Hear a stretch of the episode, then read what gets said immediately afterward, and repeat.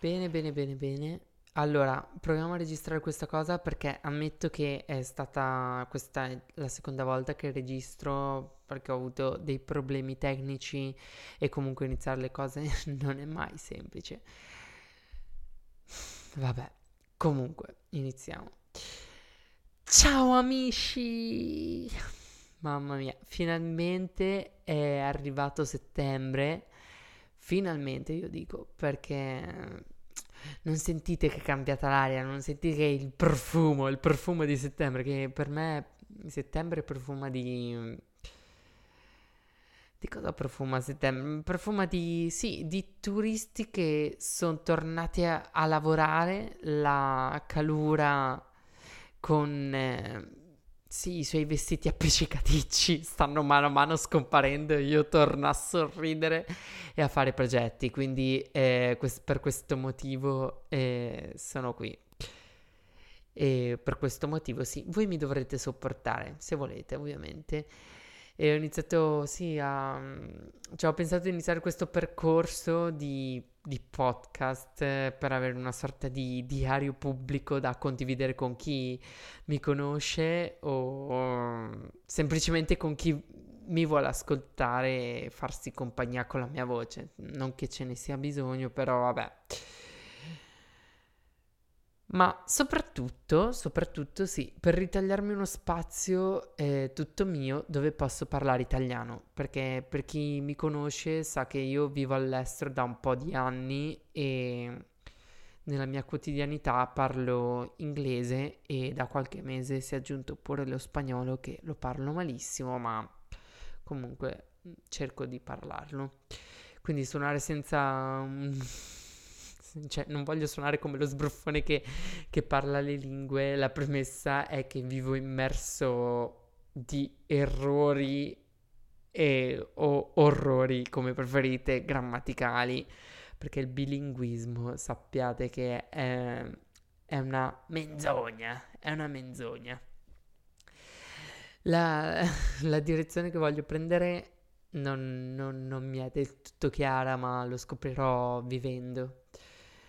Mm, perché sì, nel senso, mm, la mia idea per ora è tipo parlare un po' come se fosse un flusso di pensieri, ma vediamo se funziona. Comunque cercherò di, di pubblicare un episodio a settimana. Comunque eh, c'è da contare sempre che il lavoro mi prende sempre tanta energia e quindi lo farò più o meno quando riesco, più o meno quando mi sento in forze per farlo e quando ho abbastanza idee per parlare, perché comunque non avere argomenti è la cosa più brutta che ci possa essere. Quando avevo iniziato a scrivere un po', a mettere giù i punti di questo discorso, era domenica e, e quindi stavo ragionando sul fatto di quanto... Eh, è cambiato negli anni il sentimento della domenica per me. Ehm, da piccolo la domenica era il giorno della Santa Messa e che non mi è mai piaciuto andare in chiesa, tipo sono eretico da, da sempre.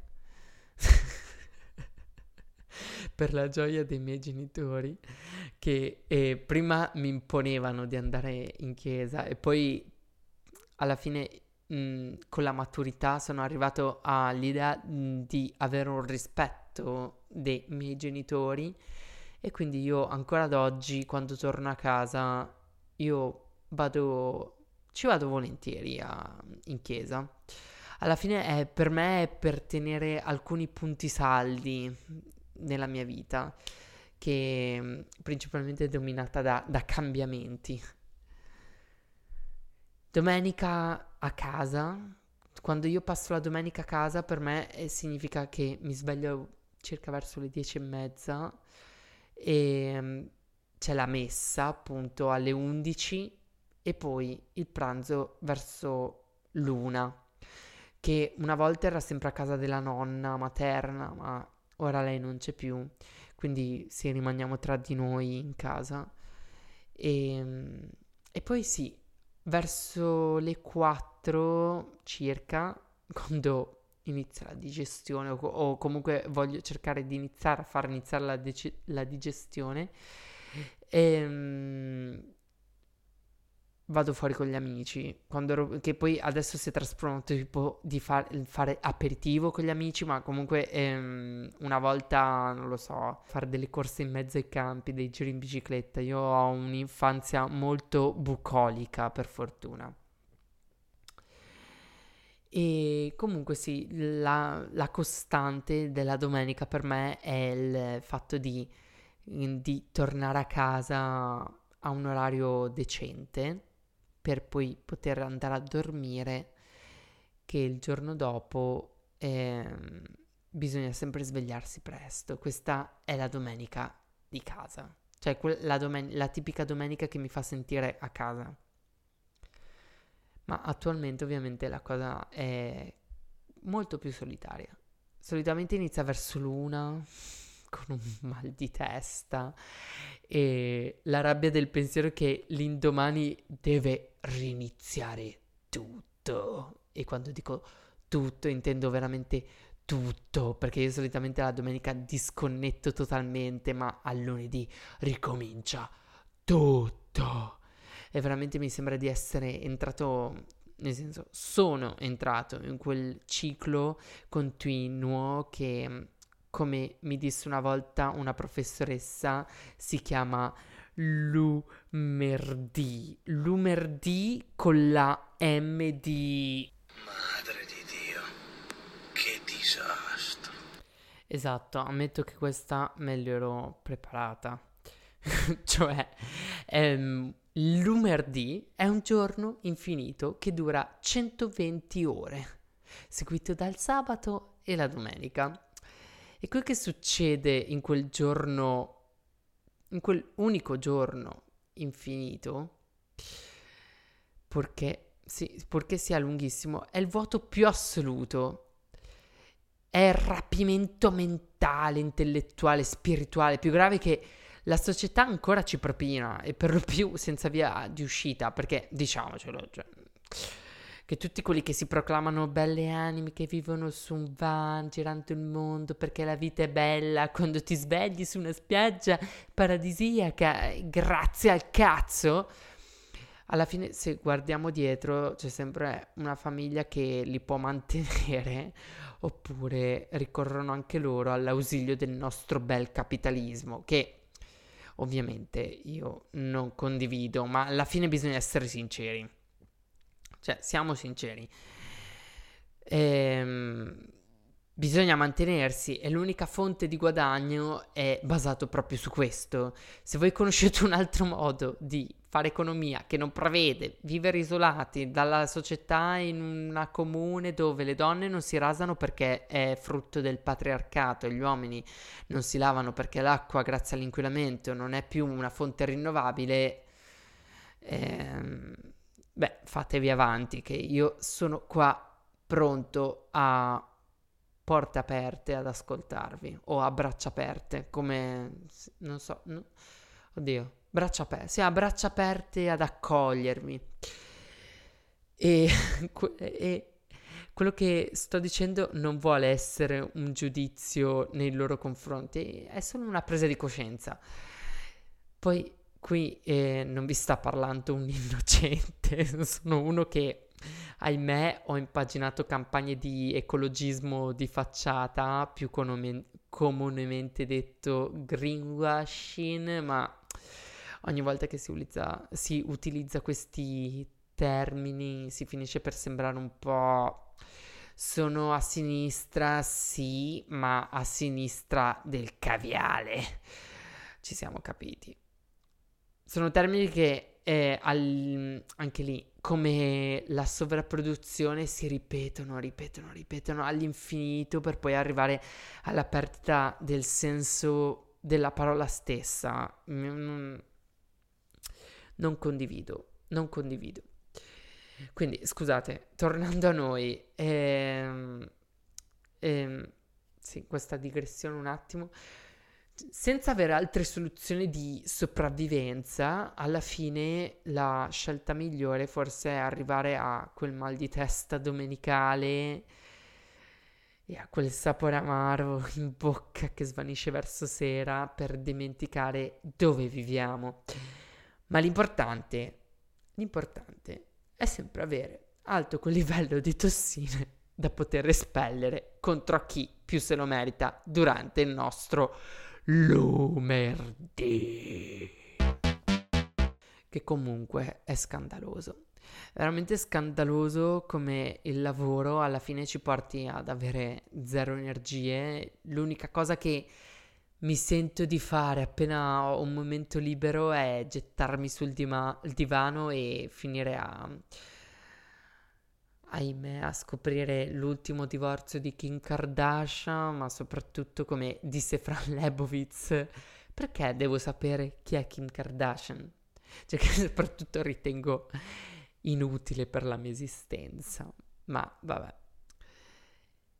E quello che mi sommerge, sì, eh, sommerge, penso sia il termine giusto, è la paura cioè, una delle paure più grandi che, che, che mi arrivano è rimanere ehm, senza idee.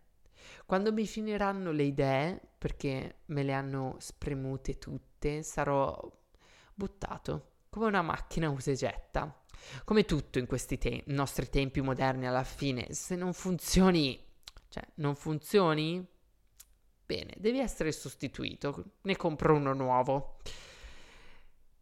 E così anche nelle relazioni che siano di amicizia sentimena- sentimentali, questo fattore che, che, tutto sia sempre momentaneo ci fa rimanere progressivamente aggrappati alle nostre, alle nostre maschere, mm, che io credo che nella maggior parte dei casi non è mera falsità, ma è più un meccanismo di autodifesa.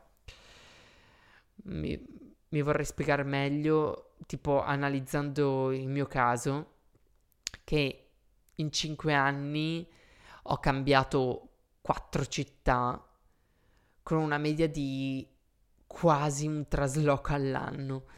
E considerando che ogni luogo che ho incontrato mi ha portato a conoscere le sue ambientazioni, culture, situazioni, ma soprattutto persone, sopra- soprattutto persone, se io dovessi considerare che ad ogni spostamento ne è conseguito sempre un guadagno, sì, ma anche una perdita, ehm, e queste perdite le, le avessi, mm, le avessi vissute come dei traumi, tanti traumi che, mm, che, si, che si accumulano, allora avrei vissuto ogni cambiamento come uno strappo, una lesione. va, va, bene essere autolesionisti, eh? un, poco, un po' emo, eccetera, eccetera ma non bisogna farsi troppo male perché sennò, perché sennò si muore, si muore, sì, si muore suicidi. e quindi io, io, io credo che, che, chi come me, eh, alla fine, per ragioni varie, e è quasi costretto a vivere una vita di traslochi, si tiene sempre più a mente di non affezionarsi troppo a quello che, che gli circonda. Inconsciamente questo tipo di persona sa già che lui o lei insieme a tutti gli altri saranno rimpiazzati a breve da persone più magnetiche, tutte le routine saranno cambiate, la città in cui vivono sarà sostituita da una migliore o peggiore, dipende, dipende dalle decisioni. La casa, i mobili, i vestiti, fino ad arrivare a dubitare delle loro stesse personalità che probabilmente muteranno perché ogni cambiamento comunque ti porta a una mutazione. E chi si ricorda più di come, di come io ero al principio, di come era il mio io bambino? Io tante volte questa cosa mi ritrovo a, a, chiedermelo tra me e me. Tutto come un grande lorem ipsum della vita e della vita di tutti che, mh, vabbè, io faccio questi paragoni perché mi occupo di grafica. Praticamente il Lorem Ipsum, per, per chi non lo sa, è un testo segnaposto che viene utilizzato per riempire gli spazi di una composizione in attesa che, del testo definitivo che poi sarà inserito all'interno della composizione, appunto. E sì, ed ogni cosa è momentanea. Ogni cosa è momentanea messa lì per riempire, per vedere come sta, per creare una disposizione provvisoria in attesa di quella definitiva. Che poi eh, nella vita, cioè nella, nella vita pratica, nella praticità della vita, sappiamo tutti che la sezione aurea non esiste. E se la vedi o vuol dire che sei strafatto di qualche acido o è solo frutto di un grande sforzo mentale. Nulla è equilibrato nella realtà, nulla, nulla. Siamo solo noi che decidiamo se abbiamo abbastanza forza di restare in equilibrio in cima a questa cresta della montagna o, vabbè, o questa cresta dove in questo, su questo filo come un equilibrista un po' tra, tra le mille folate di vento. Siamo solo noi che possiamo decidere se se rimanere in equilibrio oppure cadere. Comunque il fatto interessante di, sull'Orem Ipsum che non tutti sanno è che seppure è un testo latino disconnesso, senza senso, si ispira a un'opera di Cicerone sui confini del bene e del male, che adesso stavo andando a guardare, tra l'altro è del, è del 45 a.C., wow in cui eh, lui già si interrogava se sia giusto o sbagliato affogarsi nei piaceri, che poi più avanti, ehm, grazie al cristianesimo, grazie, non lo so, diventeranno i peccati, cioè la lussuria, la gola e l'accidia, che, che mamma mia, che, che sono pervaso dall'accidia, cioè io, se potessi, io non farei nulla non farei veramente nulla, sono super pigro. Comunque, l'analisi che fa rimane molto moderna e io, io vi consiglio di andarvela a leggere, è pure veloce, nel senso il, paragrafo, il paragrafo da leggere è, adesso aspetta, 32-33, da dove è ispirato il Lorem Ipsum, è abbastanza breve.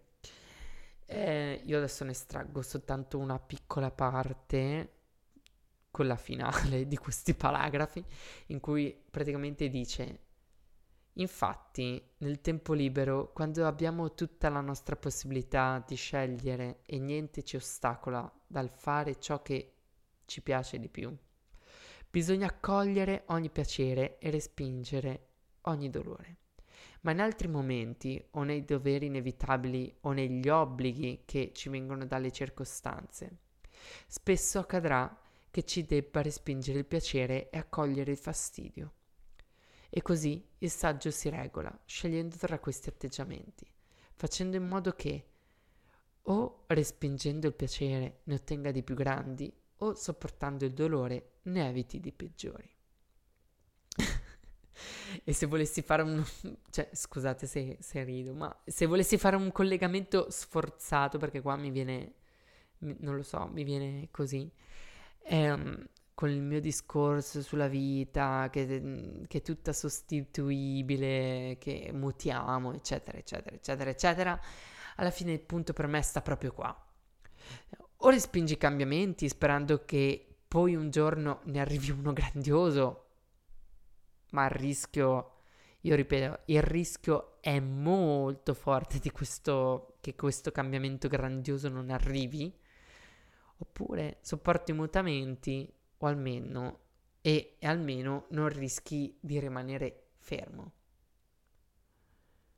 Che con una filosofia molto terra-terra che mi viene ora al, alla oddio ho scoperto l'acqua calda, alla fine la vita è, è un cammino cioè, sta a noi a decidere quanti chilometri ci sentiamo di fare, la metà dove vogliamo arrivare, a che velocità vogliamo ar- andare e mh, mm, quante pause abbiamo bisogno di fare, ma ovviamente in tutto questo l'importante è sempre, sempre, sempre, sempre l'ascoltarsi.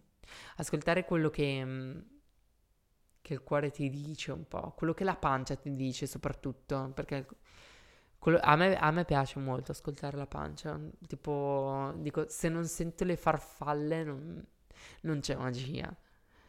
Che comunque, oddio, adesso mi viene tipo il, dei collegamenti super stupidi che, che si vede che non ho fatto il classico, appunto. Per esempio James Blake eh, in chiave molto moderna nella sua canzone Foot Forwards che...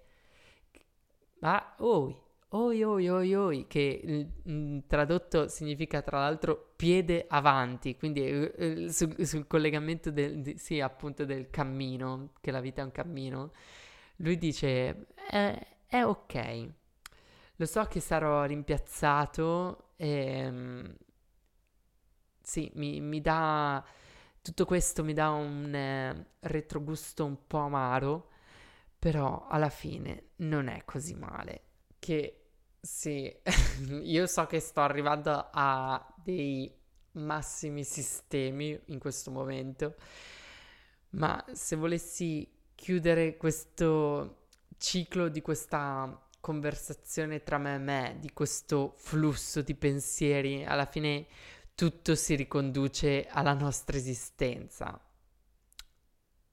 Noi qui siamo di passaggio. Boom! Che novità, eh? Dire, direte. Mm, ma avete mai pensato a quanti spermatozoi e ovuli si sono combinati nei secoli e nei secoli per portare a me che sto parlando e a te che stai ascoltando qui? Eh, io, io, quando penso a queste cose eh, mi sento sempre come e senti quella canzone su quella strada con le persone a cui vuoi più bene al mondo. E in questo momento, te lo giuro, noi siamo infinito. E così vi ho spoilerato anche il finale di un film. Certo che sta registrando, te l'ho detto. Dio Cristo. Vabbè, Comunque, niente, allora eh, questa voce che state sentendo è una mia compagna di viaggio che ho conosciuto in uno dei miei tanti trasferimenti. Si chiama Giulia. Ciao Giulia. Ciao. Produttrice di moda, psicolabile per eccellenza, parla quattro lingue. quattro lingue, giusto? Ma neanche una bene. Ah, perché esatto, più che produttrice in italiano eh, si può anche dire produttora. Produttora. Esatto, esatto, produttora di fashion. produttora di fashion. E quindi sì, tu dici Giulia, in quanto donna, come ti senti? Cioè, quanto ti senti sostituibile? Allora, prima di tutto che cavolo vuol dire? Eh, sosti- so- neanche, ce la faccio a, a dire la parola. Sostituibile, replaceable. Pre- In quanto donna non mi, non mi sento così tanto replaceable. Sono, sono abbastanza sicura di me stessa, per quello non mi sento così tanto replaceable, lo dirò in, in inglese perché non mi esce in italiano. Sostituibile. Esatto. E, ehm, quanto donna no, mi sento abbastanza sicura di me stessa con l'età che ho. Allora, eh, ci è voluta una, una, vita per essere così, perché non è che sono nata molto eh, sicura di me stessa, però credo che quegli anni e con le persone, con i viaggi che ho fatto, eh, piano piano ho cominciato a, voler, a avere quella sicurezza di me stessa e di non sentirmi replaceable in, nessuno, in una, nessuna parte della mia vita, che sia di lavoro, che sia personalmente, amici, eccetera, eccetera. Mm, ah, appunto, infatti, perché le, mm, cioè, tutto questo discorso sul fatto di essere sostituibile è partito dal fatto che mm, la gente che viaggia molto e, mm-hmm. si, mm, è abituata, diciamo, a cambiare tutto nella sua vita e a sostituire tutto, anche le, le persone che gli stanno attorno. Quindi, per esempio, intanto come, come, hai affrontato tu i tuoi trasferimenti e soprattutto quanti trasferimenti hai fatto nella tua vita? Allora, quanti è una bella domanda perché neanche io le so a memoria, però mm, sette più o meno diciamo così. Allora, io credo che da, da, una giovane età ho cominciato a cambiare posto da vivere, per quello, quello è nato un po' con me, da come mia madre mi ha cresciuta, eccetera. Per quello non ho mai avuto la differenza che io vedo tra me e le persone che ho conosciuto adesso, che hanno cambiato vita, cambiato, cambiato posto di dove vivono, lavoro, eccetera, è che per me personalmente non ho mai sentito una, una mancanza o per le altre persone, per esempio, per il mio fidanzato è una cosa stranissima.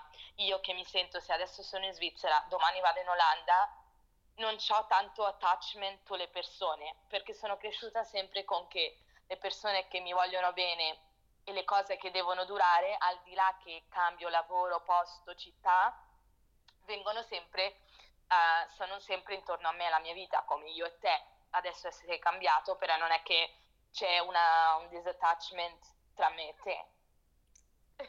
per me, per certe persone è molto difficile di capirlo, perché non capiscono come io non sono così tanto eh, tipo preoccupata ai cambiamenti.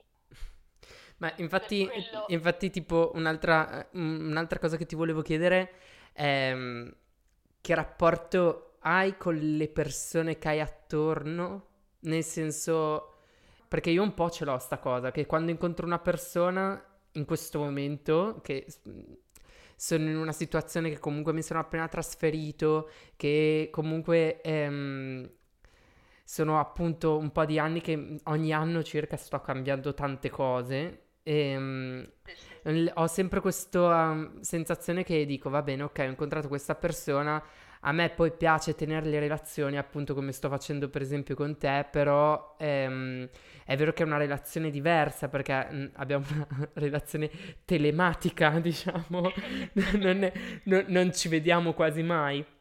Ci sentiamo spesso, però appunto comunque è molto, ra- è molto raro che questa cosa capiti e soprattutto mh, mm, quello che, che penso è... Mh, mm, quello che io penso quando mi relaziono appunto con le persone è già di avere questo sentimento che intanto alla fine eh, non, non, ci saranno più, nel senso sono son proprio di passaggio, ecco, sono, mol, molte persone sono veramente di passaggio.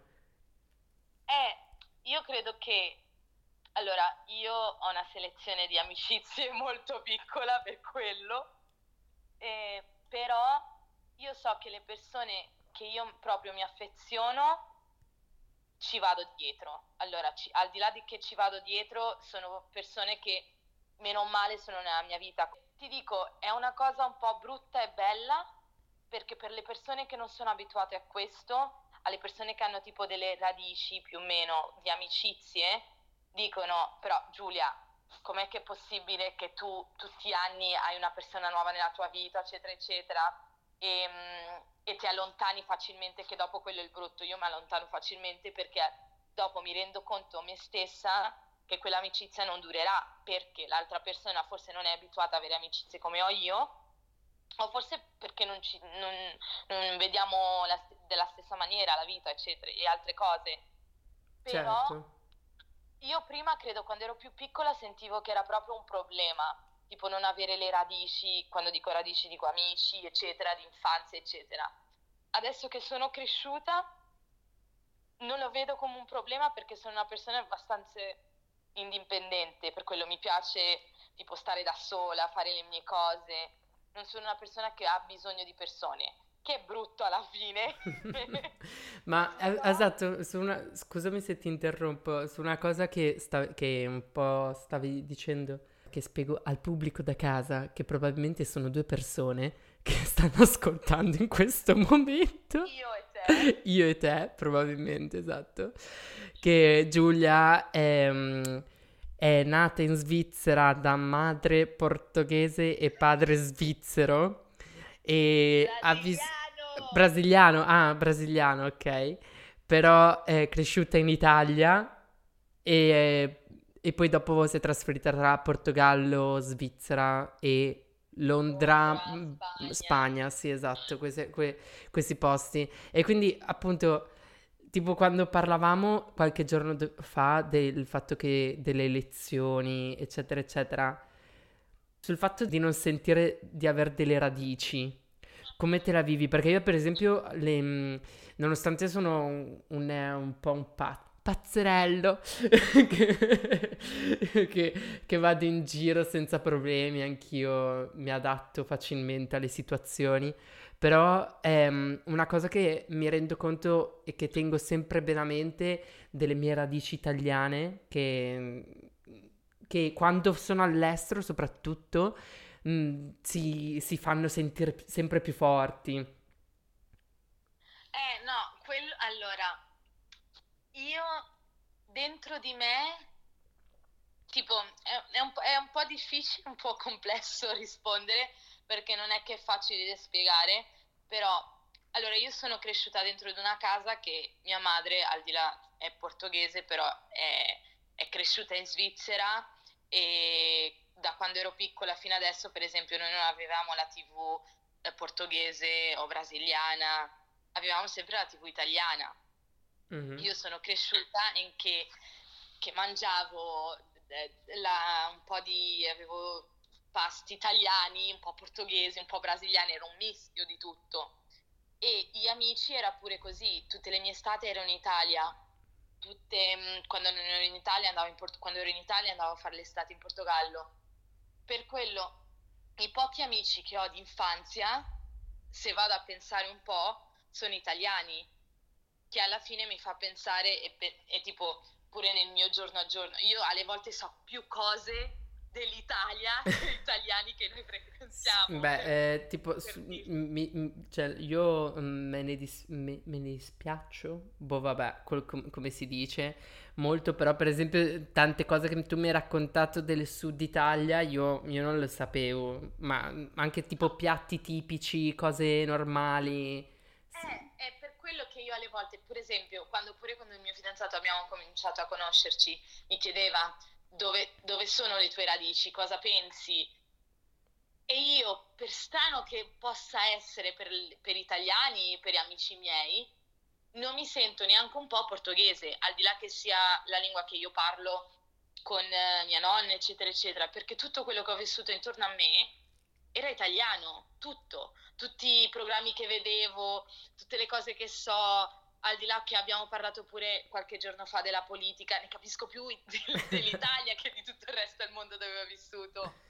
Per Certo. quello, e fino adesso, se io mi devo sedere e pensare, ok, le radici, gli amici o la famiglia che ho da quando ero proprio piccola piccola, sono in Italia. Mhm. Per quello è, è- è un- è una, è una è una domanda un Ma po' e poi comunque, nel senso, quando parli italiano, a parte gli errori grammaticali che faccio pure io, lo parli benissimo, nel senso non è, no, uno non penserebbe mai che sei portoghese di principio, non so come, io no- non lo penserei mai, anzi, tanto che appunto la prima volta che ci siamo incontrati, io ti- se ti ricordi ti avevo detto, ah ma io n- no- non lo sapevo che eri italiana, e poi dopo tu mi hai dato del razzista, però vabbè. Quella è un'altra storia. No, vabbè, non è che sono nata in Italia, non è che... però ho vissuto tanto. Tutte le mie memorie da, da piccola sono in Italia, tutti i programmi televisivi che guardo fino ad oggi sono italiani. Eh, io dopo lavoro che faccio? Mi guardo uomini e donne, raga, è cominciato Grande Fratello, che stiamo a parlare? Ehm, per quello sì, è un po' difficile per le altre persone che non, non conoscono la mia vita e non sanno dove ho vissuto, eccetera, di come io mi posso sen- sentire italiana o con delle radici in Italia, però alla fine è una cosa pure che me la tengo per me, una tipo se tu mi conosci lo sai, però se non mi conosci direi questa è una pazza che ha vissuto in tutto il mondo. che alla fine è anche un po' la realtà. Se vedi un po' tutte le persone che stanno intorno a noi, o tipo almeno intorno a me in questo momento, sono persone che hanno radici, perché hanno famiglia, amici vicino, eccetera. E io e mia madre, come siamo sempre abituati a cambiarci, io sono tipo mi adatto a tutto. Io sono da tre anni in un posto e già sto pensando ad andarmene via da un altro perché non sono abituata a stare in un posto per tanto tempo. Per quello è un po' difficile forse da capirlo. Ma io tipo in parte lo capisco. Da quando ho preso il, il volo, diciamo così, mi rendo conto che non... Ce l'ho questo sentimento dentro che mi piacerebbe continuare ad esplorare, esplorare, anche se però per esempio eh, quando ormai sette, quasi sette me- sei mesi fa, barra sette, non lo so, che mi sono appena tra- mi sono trasferito qua e ho fatto il trasloco, mi volevo uccidere cioè, era una roba. E tuttora comunque lo sai benissimo cosa ne penso, ma ne parleremo un'altra volta, perché sennò ci dovremmo li- dil- dilungare troppo.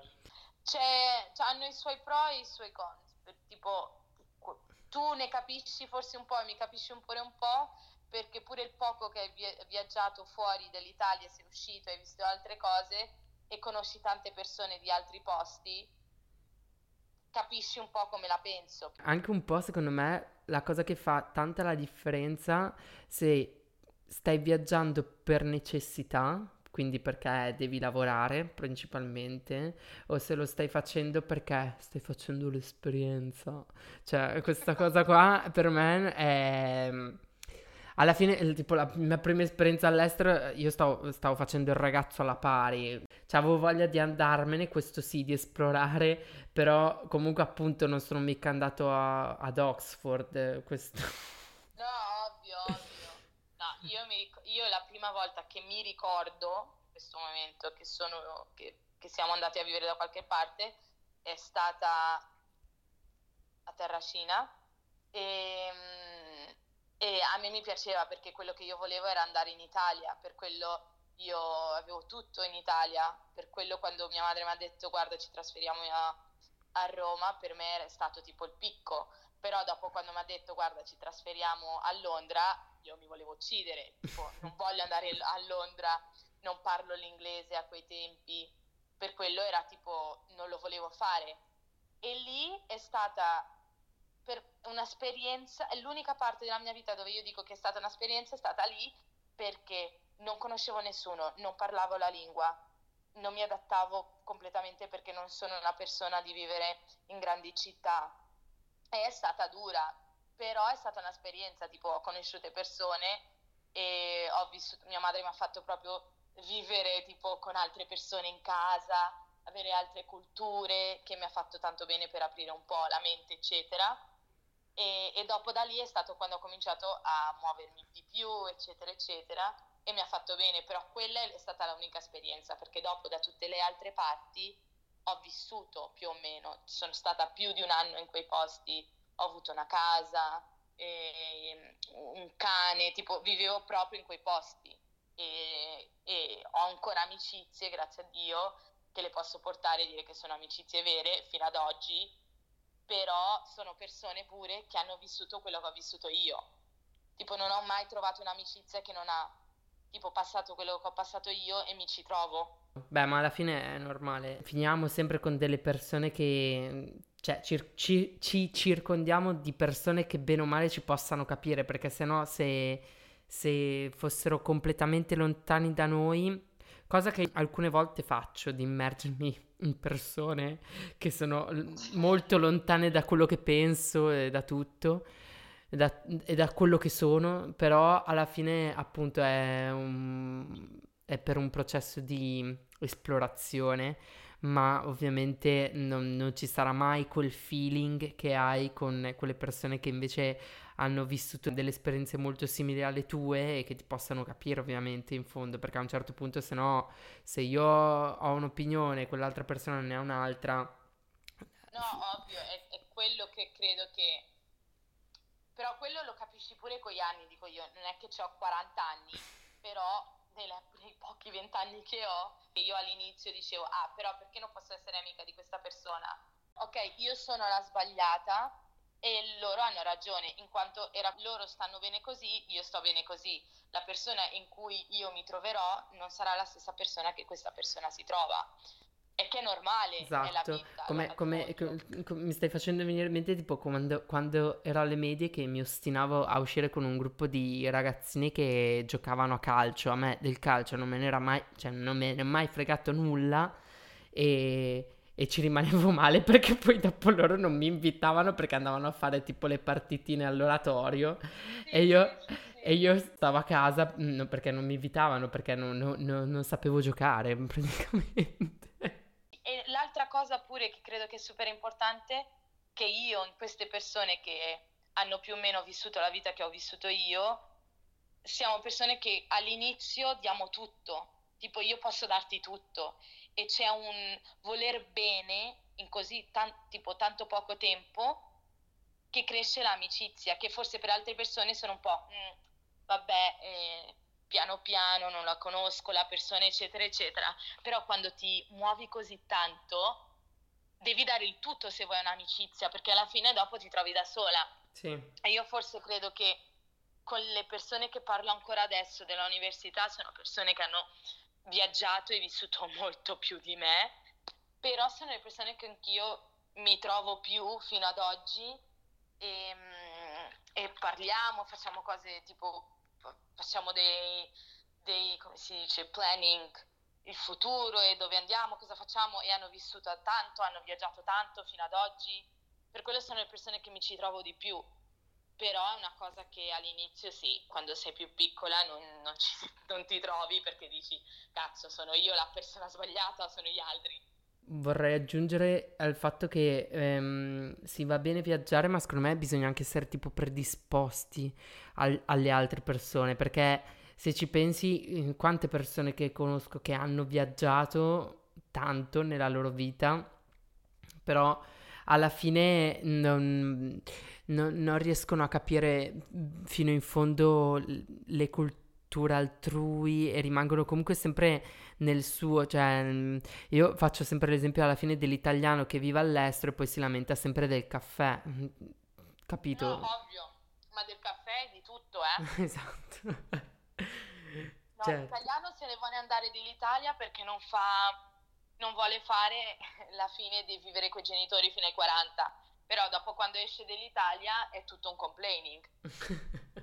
non dilunghiamoci perché sennò dopo qua diventa super lungo. Giulia, facci un saluto, chiudi tu, chiudi tu, chiudi tu perché io non so come chiudere Chiudo questa io. cosa. Allora, ehm... oddio che responsabilità. Eh, spero vi sia piaciuto la chiamata con Giulia Santos e ehm, ci vediamo al prossimo appuntamento. Bene. Ciao. Dai, ciao.